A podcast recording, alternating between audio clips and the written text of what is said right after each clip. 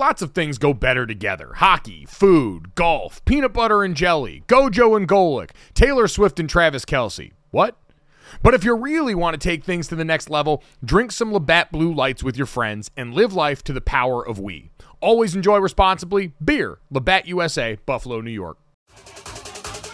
You're listening to DraftKings Network. It's a beautiful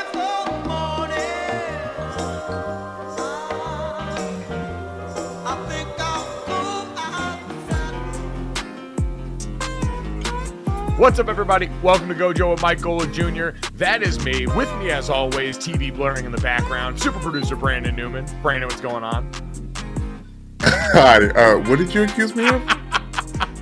Having your producer on in the back, or your uh, TV on in the background while we got started. I, it wasn't my TV, Mike. We have these fancy new cameras, and I was fixing my shot at the last second. I know you have a beautiful television right there that you glance over at every now and then, but let me stop fibbing on you. All right, there we go. We'll stop nar- narking on each other because we've got a great show for you guys today. As always, uh, make sure you download, subscribe, rate, and review. Leave us a five star rating and review, and check us out on the DraftKings YouTube channel. You're getting this as part two of the podcast today. We had Beau Allen. Yes. Former NFL and uh, Wisconsin defensive tackle, stop by and talk to us. Awesome dude, does great work as a contributor over at the Greenlight podcast with Chris Long, Kyle Long, and all of those guys. We got to talk to Beau about a little bit of everything some rollerblading, breakfast candy, losing weight as a reformed big guy, Brandon. I don't know if you've seen, but Beau is jacked now after being a 340 pound nose tackle. He was man of girth like yourself and uh, he tells us a little bit of the weight loss secrets that he went through. So plenty of great stuff there. He and I reminiscent on some uh, Wisconsin party stories that we were both a part of, and uh, the fallout that tends to come with those events. Yes, I love hearing about your extracurricular activities in college, but I loved hearing all of the D line talk. It just it made it made me it really got me jacked up. You know, I was I was trying to go to bed editing the podcast last night, but I couldn't help but to like turn on some film, some old footage of myself back in the day. Hearing about two gapping made me reminiscent of two gapping your head uh, during practice uh, all day long. Yeah, we definitely put our hand in firmly in the dirt on this podcast. A little bit of preview of some draft Yes. prospects, a lot of talk about what makes a good D lineman. It's all great, so make sure you check that out. We got plenty to get to with flagrant foulery in the NBA. It's apparently an epidemic now. But Brandon, we also had breaking news uh, this morning. Nick Nurse out as the head coach of the Toronto Raptors, according to ESPN M- uh, NBA uh, insider Adrian Wojnarowski. Um, Nick Nurse, who was the twen- uh, 2019 NBA champion with the Kawhi Leonard led Raptors, the 2020 coach of the year, now instantly becomes one of the favorite candidates for the Houston head coaching job, according to Woj. And also, according to Woj, apparently Ime Udoka, one of the front runners to replace Nick Nurse with the Toronto Raptors. And Brandon, this is one of those things where we see all the time accomplished coaches in the NBA fall by the wayside after the life cycle of a team sort of crests and falls. And with the Toronto squad, the one that he was a part of getting over the top, it was heavily Kawhi Leonard based. Like that championship is about a lot of things, right? Certainly, Nick Nurse, very capable coach. There's a reason he won't be on the shelf long after this. Kawhi Leonard, obviously incredibly important star player. We saw some of that show up last night with the Clippers as he was off the court for game three of that series dealing with a knee injury, which seems to be the story of his Clippers tenure. And it was also about LeBron James finally leaving the Eastern Conference during that season. And so the LeBron James sized cap on the Raptors' success, remember, they had been one seeds in prior years. They'd been knocking on the door and just not able to break through because of LeBron James. And then Kawhi Leonard, Nick Nurse, and that team were able to do so. And on the other side of that, once Kawhi leaves, we sort of saw, all right, you had already broken up the main core of that team and Kyle Lowry and DeMar DeRozan when DeMar went to San Antonio. And ever since then, it kind of always felt like the clock was probably ticking there as the power in the Eastern Conference reshaped around them. Yeah, Mike, the, the Toronto Raptors are a very interesting case in the NBA. I really didn't like the way they treated Dwane Casey, especially firing him after he won Coach of the Year and not getting letting him get a talent like uh, Kawhi Leonard. He really built that team from the ground up. You talk about Pascal Siakam. I don't. I know a report just came out. He's one of the most overrated players in the NBA, but he was really good when no one no one knew his name. And then Fred VanVleet and all things that he's done, and everyone's looking at him to go join a super team. I'm I don't know what's going on in Toronto, but I wish them the best. Uh, said that Masai Ujiri and Nick Nurse met several times at the end of the season to discuss how they might move forward together, but a breakup felt inevitable. Nurse had one year and eight plus million left on his deal, sources said. And so they're going to turn the page there. It sounds like we are due for Ime Udoka's reentry into the NBA. We've seen what Nick Mazzulla has done with the Boston Celtics. Even in his absence, it's been amazing to watch that team overcome a lot of chaos at the start of their season and get to that point. I will say, Brandon, this entire ordeal with Nick Nurse this morning is unfortunate. Listen, anyone losing their job in the world of sports sucks. You and I both know how many people that affects inside a building, the families of the people that are coaching the team. So I don't want to minimize that. At the same time, Right. testing out the new structure of Twitter in a post blue checkmark world when it comes to breaking news. This feels like it actually went pretty well. Like you saw everyone yesterday mourning the loss of their blue check marks. Elon Musk and Twitter did their rollback of the legacy verified accounts. And so now I'm now here, raw dog and Twitter again. It's fantastic. I feel liberated. But Brandon, the thing I worried about was what was going to happen with the insiders because everyone's worst fear Mm. was hey, this verification tool was basically fraud prevention. We are coming up on the NFL draft next week. We've obviously got the NBA playoffs, so plenty of news like this is still capable of popping up. And we're going to have to not get a darn Scherfgerd out in these internet streets. I already know friends of mine that have been in the industry. And so the fact that this news came and went, you still got to click the profile, make sure it's Woj, make sure all the followers are there and do that. But it seems like this kind of went off without a hitch, which is why, as everyone's out here checkmark shaming the people that have paid for it, I'm willing to extend some grace, especially to the insiders, because I need you guys to be verified. I need you guys to be different than the rest of us because morons like me rely on you to come and actually give the credible information. I don't know, Mike. I think I love it going back to the Twitter of old.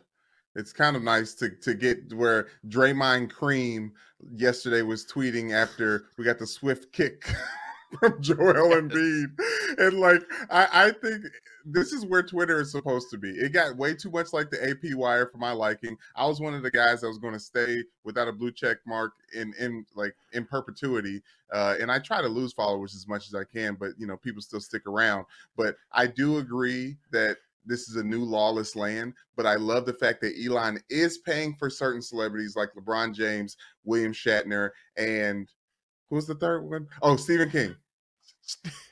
Yeah, uh, which LeBron James publicly complained, Stephen King publicly complained about having the check mark, and now they are part of the three amigos locked in the room with Elon Musk, sitting around trading blue check mark jokes under that tab. But uh you mentioned it. Brandon, the flagrant twos just don't seem to be going away in the NBA right now. I think we can upgrade it to full on epidemic after last night. The 76ers who kickstarted the three game party in the NBA last night. Uh, Wow, I didn't even. I promise, pun wasn't intended there, but we just keep walking into them with all the stomp and kick stuff going on, dude. Yeah, I was very impressed. I know you're the Segway King, and you come up off the top of the dome. I was like, maybe, maybe Mike needs to start freestyling. Dude, it's just autonomous ultra instinct and radio and audio at this point where my body operates without my brain actually having to communicate to it. What, you didn't watch Dragon Ball Super? Come on. No, I did, but it, the the big words you're using sound like Inspectah Deck from Wu Tang Clans, like I bomb atomically. I was like, ooh, gang. It's like you're actually about to freestyle right now. He's ventured into the realm of the gods. And uh, the realm of the gods also uh, is where they call flagrant twos pretty dutifully. So uh, it's so interesting. So looking specifically at the 76ers and Brooklyn game, because it ties into the whole of what we've seen in officiating in the NBA. You were talking about it before the show with me. It's the playoffs. So we all expect an uptick in physical basketball. It's what we love about this time of year. We always hear about playoff fouls from the old school NBA guys and all those things down the line. But something does seem a little bit different just because so many of what we've seen has been so overt. We had the Draymond Green stomp on Domantas Sabonis Yeah. that got him suspended absolutely. for game three. We had mm-hmm. in this 76ers game with Embiid and Harden, Joel Embiid kickstarting the party early, getting the step over, the full Ty Lue treatment from Nick Claxton in that game, and mm. then kicking up at him as he mm. steps over the top. They go. He is not assessed a flagrant two. He just gets, a, I believe, a flagrant one, and they keep it moving. then we fast forward later in that game. Everyone's already kind of hot and bothered off that. It's extremely physical. Joel did that very Exactly. early on. So now the fear is if you're not careful, you're going to lose him for the rest of the game if something pops off. Then we get James Harden at the top of the key getting guarded and basically in his estimation goes to swipe makes a basketball move hits buddy right in the no-no places and that now is what triggers the flagrant two it's like someone else loosening the jar of pickles and then coming in at the last second and finally getting the top off. Apparently that was james harden because brandon that's the only thing i can come up with as to why harden was ejected and embiid was not. The severity of both completely different and can only lead me back to one place which is because we go back to the 2016 postseason where we remember Draymond out here kicking people in the no-no places. We've obviously seen Chris Paul do that, and while I believe the NBA head of officiating that was on with TNT denied this, it seems to be that your accuracy in hitting people in the nuts is about the only consistent determinant of flagrant twos in the NBA. That's about all I can come up with at this point. Ah. Or the fact that if you hit them with your hand versus your foot, Mike, because you know maybe feet are less controllable than the hands, which you know I don't know what the NBA refs are, are looking at, but I love that you can have a makeup call like this happen because that's what it felt like. As soon as it happened, it felt like a makeup call. Any enough NFL fans and college football fans know makeup calls are all over the field, usually within the same half. This had a lot of time in between the two, but hey, they got James making a basketball move with his hand, and Royce O'Neale had the little clutch. That was what I was so confused about. Royce O'Neale threw his back back and then immediately toppled over when he felt like one testy got touched. Well, you know how that goes, though. It's a bit of a delayed reaction usually when you get hit down there, and it affects everything. It's like a lower back injury. You know, we always we always have to do that thing when you're in the broadcast booth and someone gets hit down there, and you're like, "Oh yeah, it's a lower abdomen." He seems to be, you know, holding his groin. We got all these words that we use instead of saying like, "Yeah, he got kicked in the nuts." Like that's that's what happened, and it makes everything worse. Listen, I was playing basketball Carter the other day, and he got me, and I couldn't articulate it to him. And all I could think of as a father is like, wow, how am I going to articulate to, to my son when he gets this first happens to him? Because it happens to the best of us, and we all are the best of us. It does happen to the best. Yeah, what are you going to do when your young son gets hit there and you've got to explain, buddy, this is going to happen so many more times. Like Brandon, I always say the worst thing that I ever think about is I haven't fallen down the stairs for the last time in my life. Like it's happened mm. before, and statistically, probability wise, it's going to happen again. And the same applies to getting hit down there. I have not weathered my last storm on that front. And so, yeah, how you explain that to someone going through it for their first time, I am not envious of your situation. That's hellish. tummy ache some some sort of really deep embedded belly button tummy ache. Uh, but yes uh, back to the nba mike. I, I feel like joel Embiid is spending way too much time on the ground to be an mvp candidate for my liking. But like like we talked about off air this really isn't that com- uh, competitive of a series. But i feel like the over aggressiveness in the first round is really just to get these teams that aren't supposed to be there up out of there. And that's why the Warriors and the Kings are fighting the way they are because they may be more evenly matched than a lot of us think they are. Yeah, you know what? That's probably the case because you're right. In the 76ers Brooklyn series, the Sixers are up 3 0. The only lasting effect this can have is that now uh, Harden has two flagrant two points. And if you accumulate four in a playoffs, you get sat down for a game. It's the Draymond 2016 playoff run rule. And so that's something you certainly don't want out there. Now, Heard Harden after the game was adamant that this was nonsense, that someone, especially with his lack of history of this kind of behavior, should not have been officiated like that in that moment. So it could have that lingering effect, but you know, you still had in this game, uh, Tyrese Maxey went off again. James Harden was playing his best basketball of the series in this game, had like 21, 5, and 4 before he was ejected. But I think, you know, Tyrese Maxey doing what he's done in this series, he was so hot and cold during the regular season. Those are positive signs for this Sixers team. Joel is healthy, Harden is healthy. And so coming off this first round, yeah, this is aggravating, but at the end of the day, not all that detrimental for the Sixers. Now, if you're Brooklyn, you'd be arguing that Harden, or excuse me, Embiid should have been the one up out of there, and that would have drastically affected things. That could have maybe changed the course of this series.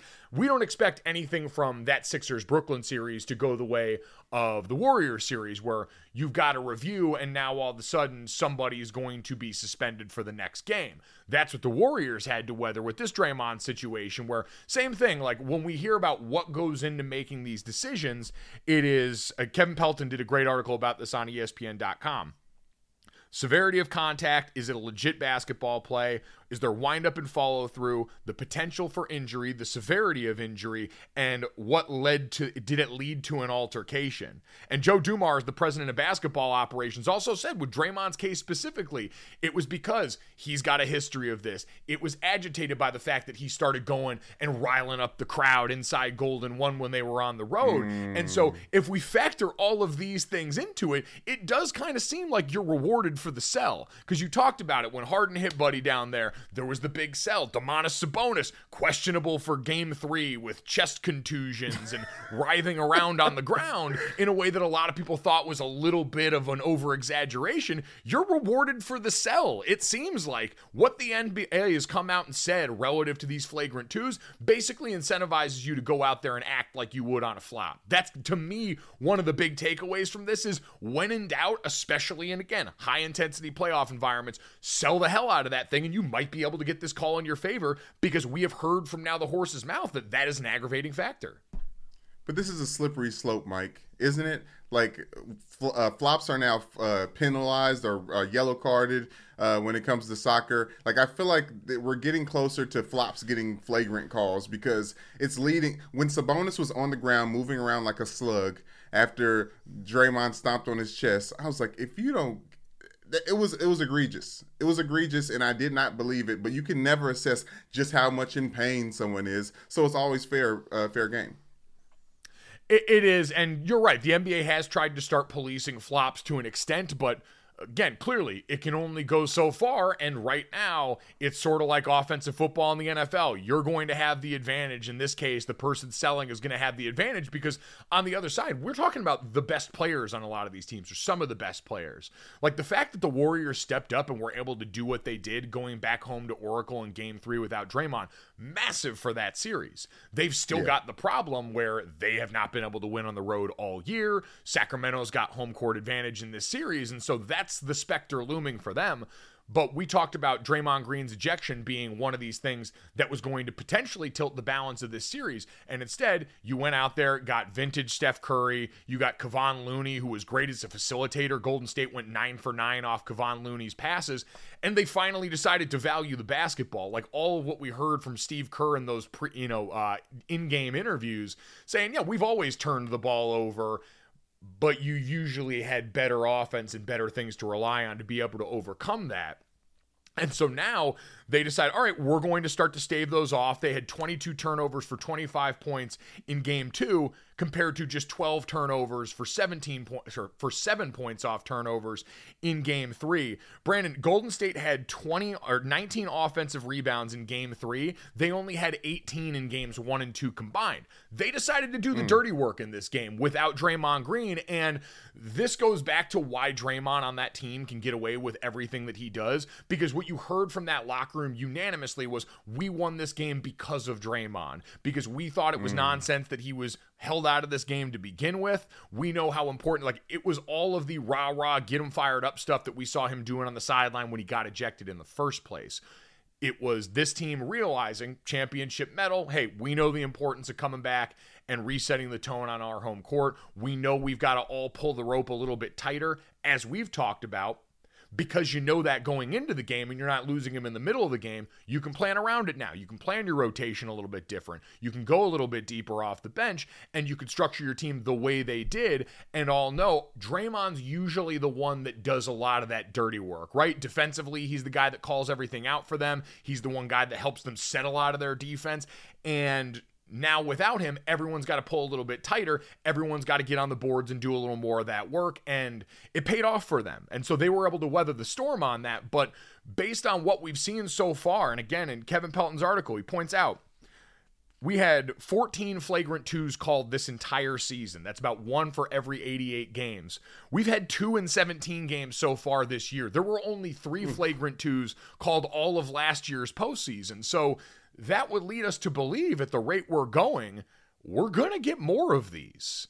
And it's so interesting to think about the playoffs overall as all right, this place where we've been used to this uptick of intensity and our officials doing extra to curb this, or do I think the more likely outcome is, or the more likely source of this is, these have just been uncharacteristic playoff fouls because they're so overt. Two of them have involved kicks or swipes at the no-no place, and one in Draymond was like an Albert Haynesworth level of overt stompery that we haven't really seen in a while. So I think all those mixed together, it's hard to be predictive with these things, but I would hope that in the first round we get this out of our system and this doesn't meaningfully affect basketball as we keep going in the postseason because we have so much compelling stuff on the court, right? We haven't even gotten to the Clippers game where now all of a sudden that series seems to have turned. You've got Kawhi Leonard off the court now, Paul George on the off the court now. We're not sure when either of them are going to be back. And Russell Westbrook and company went out there and performed admirably, tried to keep it close, but that series seems like it may have turned because of injury, which we know is a part of this process. We don't want any more series to turn because a guy's held off the court because of a flagrant foul. That's equal parts. Guys got to keep their composure. Like, I know there were a lot of people talking about the step over from Nick Claxton as an agitating factor, the ankle grab mm. from Domantas Sabonis as an agitating factor. There's no doubt. But like we said, you're always going to catch the second guy. That's usually how this is going to go. Like, I don't know, Brandon, for you, the step over factor, is that carte blanche to do whatever you want? Is anything that comes after that understandable because the step over is such an egregious behavior on the court? I think it is. I think it is. I think it's something that they're trying to curb out of basketball.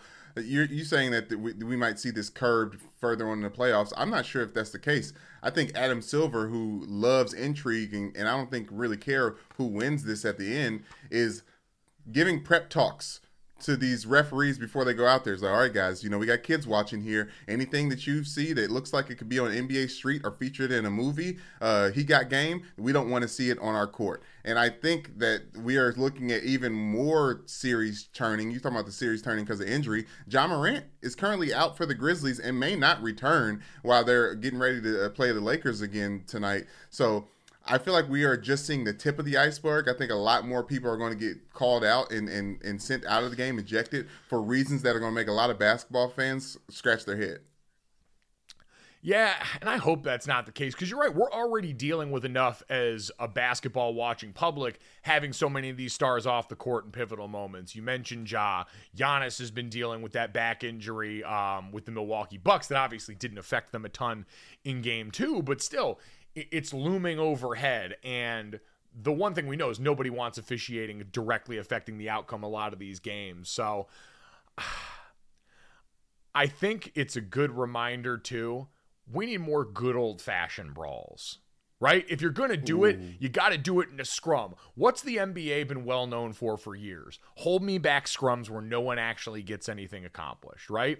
And so for Joel Embiid, the mistake's not retaliating. The mistake is kicking as opposed to getting up. Now, I understand you're seven feet tall. Getting up is a much longer process. See Shaq every time he fell down. And Brandon, you pointed this out. Joel Embiid's got that Shaq quality where he does end up on the ground a lot for someone of his size. And so Yeah. I know that's a process, but like if he had gotten up and just gotten in Nick Claxton's grill and, you know, maybe taken a swipe there or something, I don't think we're talking about nearly as much of a penalty on the back end. Potentially, I know he didn't get it.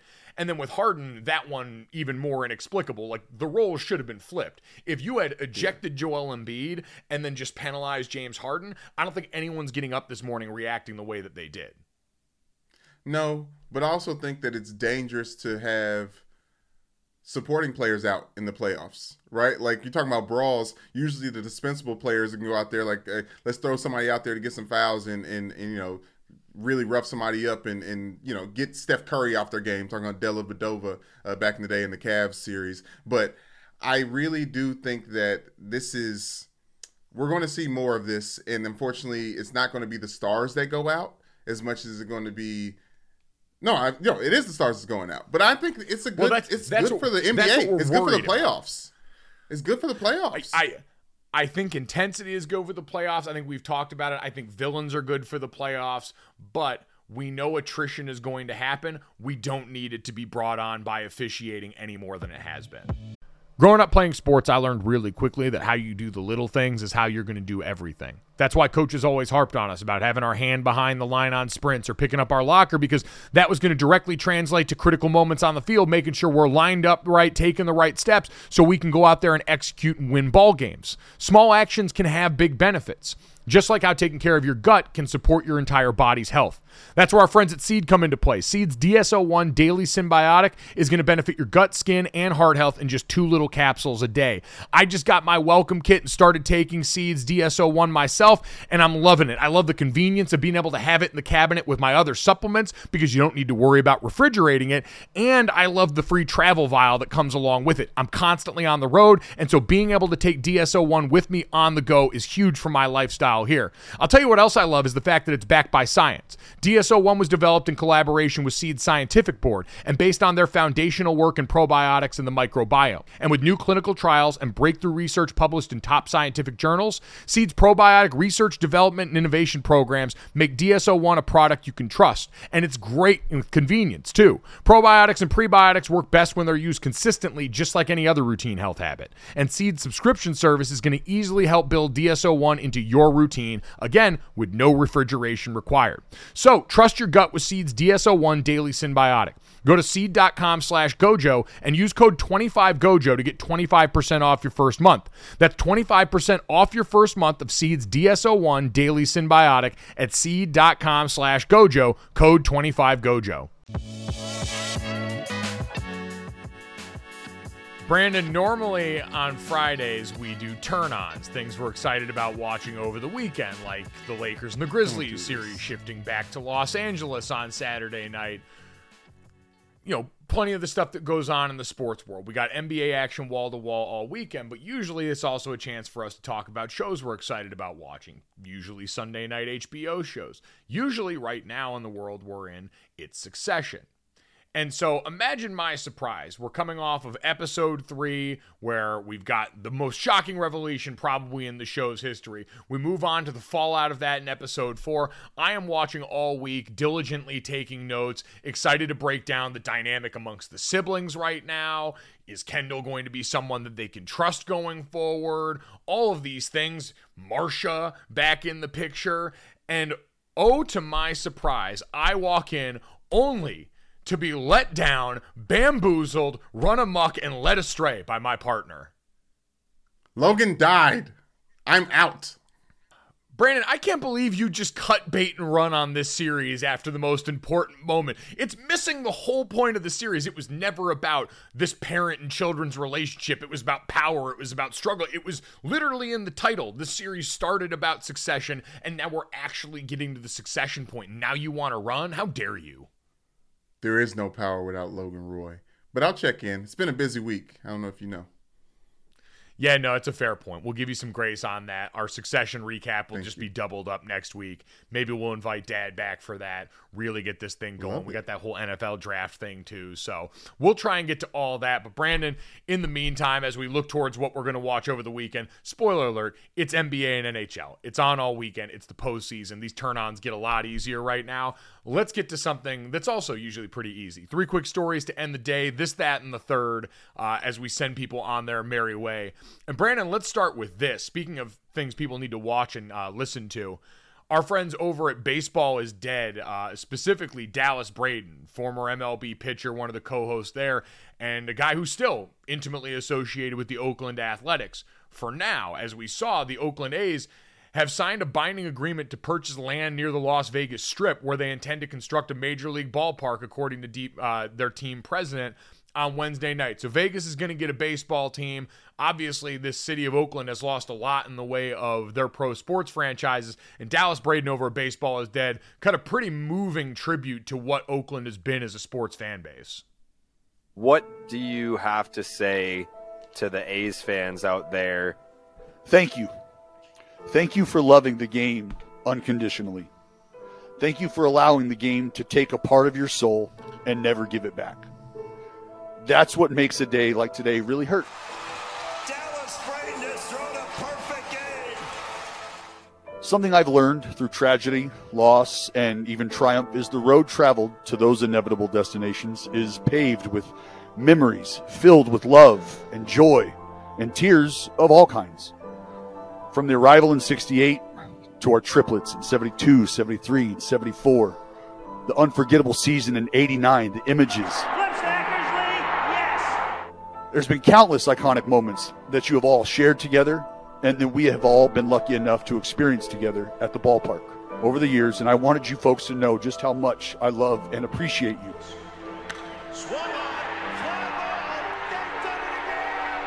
I've been able to live out a fantasy my entire life, and it's only because of incredibly dedicated and faithful fans like you. I am so terribly sorry. And please know that my heart is with yours. Uh, Brandon, really poignant stuff and a good reminder that for the outside world, for the rest of us, this is just Vegas continuing to get more of what we expected, right? It's becoming a bona fide sports town. We've got the Knights there, we've got the Raiders there, we got the Aces. They're just going to keep adding. But this is another major loss. There are people that have built their habits, their lifestyle around this, and it, it is always a sad day for sports fans. I remember seeing friends of mine in St. Louis go through this when the Rams left years ago, and now A's fans are going to join, unfortunately, that chorus of people. Yeah, Oakland A's are of all the teams that have left and gone out of Oakland, this has got to hurt for them. Uh, you know, you got legends like Dave Stewart on the mound, and obviously Dallas Braden with his his perfect game. I don't know if there's going to be any healing anytime soon, but Vegas has another another draw.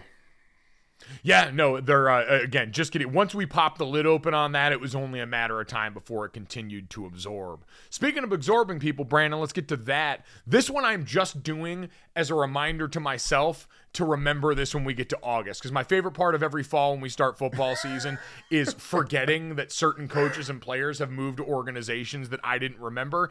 And this is exactly Yes. how I felt when I saw the announcement that Matt Patricia, former Lions head coach, Patriots D coordinator, turned Patriots kind of co offensive coordinator, is now been hired as a defensive assistant for the Philadelphia Eagles on that defense. And so when we pop up into the preseason and Matt Patricia's inevitably seen somewhere in those Philadelphia green and he comes and picks a great year because they're going to bring back the Kelly green jerseys to remember that that's a thing and that him and his rocket scientist pencil have now moved over to Philadelphia, which huge win for him to go from having to do a thing that's completely foreign to you at a place that you know to a thing that is completely your bag at a place that you don't know nearly as well. Got to be a nice switch up for him after whatever the hell last year was. Matt Patricia lets everyone know just keep chugging on. You'll find the landing spot, and I love that Nick Sirianni consulted with Darius Slay before making the hire.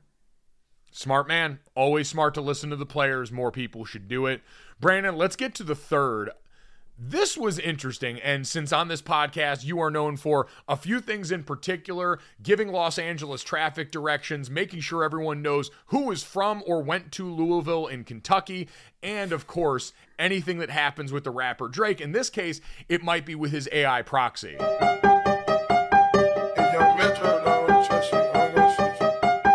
came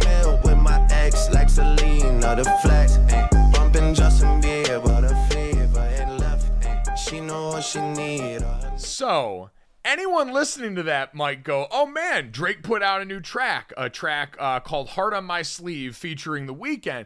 And normally that'd be great, song of the summer potential, people be hot and bothered. Anyone that missed this one knows that this is actually an AI track. So, an artificial intelligence page put out the song Heart on My Sleeve that was released and went crazy viral over the weekend. And went out on YouTube, TikTok, Spotify, all these places before it was removed and scrubbed by Drake's record label. Now, Brandon, you saw this because Meek Mill was blasting it on the timeline, right? Basically lauding it for what it was. When in actuality, this is starting to get kind of scary as sort of an existential crisis for music and everyone. Like, we're not that far away from them doing this with your favorite podcaster's voice. I think I've already seen that out there. The robots are coming for all of our jobs, and this is the latest installment of how real it's getting. Yes, Mike, that's why we have to get more crazy on these broadcasts. We have to say more insane things. Drake has said the same thing over and over again that someone named Ghostwriter on TikTok was able to make a new hit song with him in the Weeknd, also known as Abel. And no one was the wiser. I want to listen to the song even more. I'm glad it's still up on Twitter and YouTube so I can hear it. But it is a little bit sad that Drake is as rudimentary to be uh, mimicked by a computer. AI is sort of occupying the space that NIL does in college, where the change is far outpaced the regulation around it. Going to be wild to watch Yes. what the music industry and others do with this. We hope this was wild to watch for you. If you enjoyed this, make sure you download, subscribe, rate, and review. Leave us a five star rating, and of course, check us out. Watch us on the DraftKings YouTube channel under the Gojo of Mike Golic Jr. tab. Have a great weekend. We'll talk to you Monday.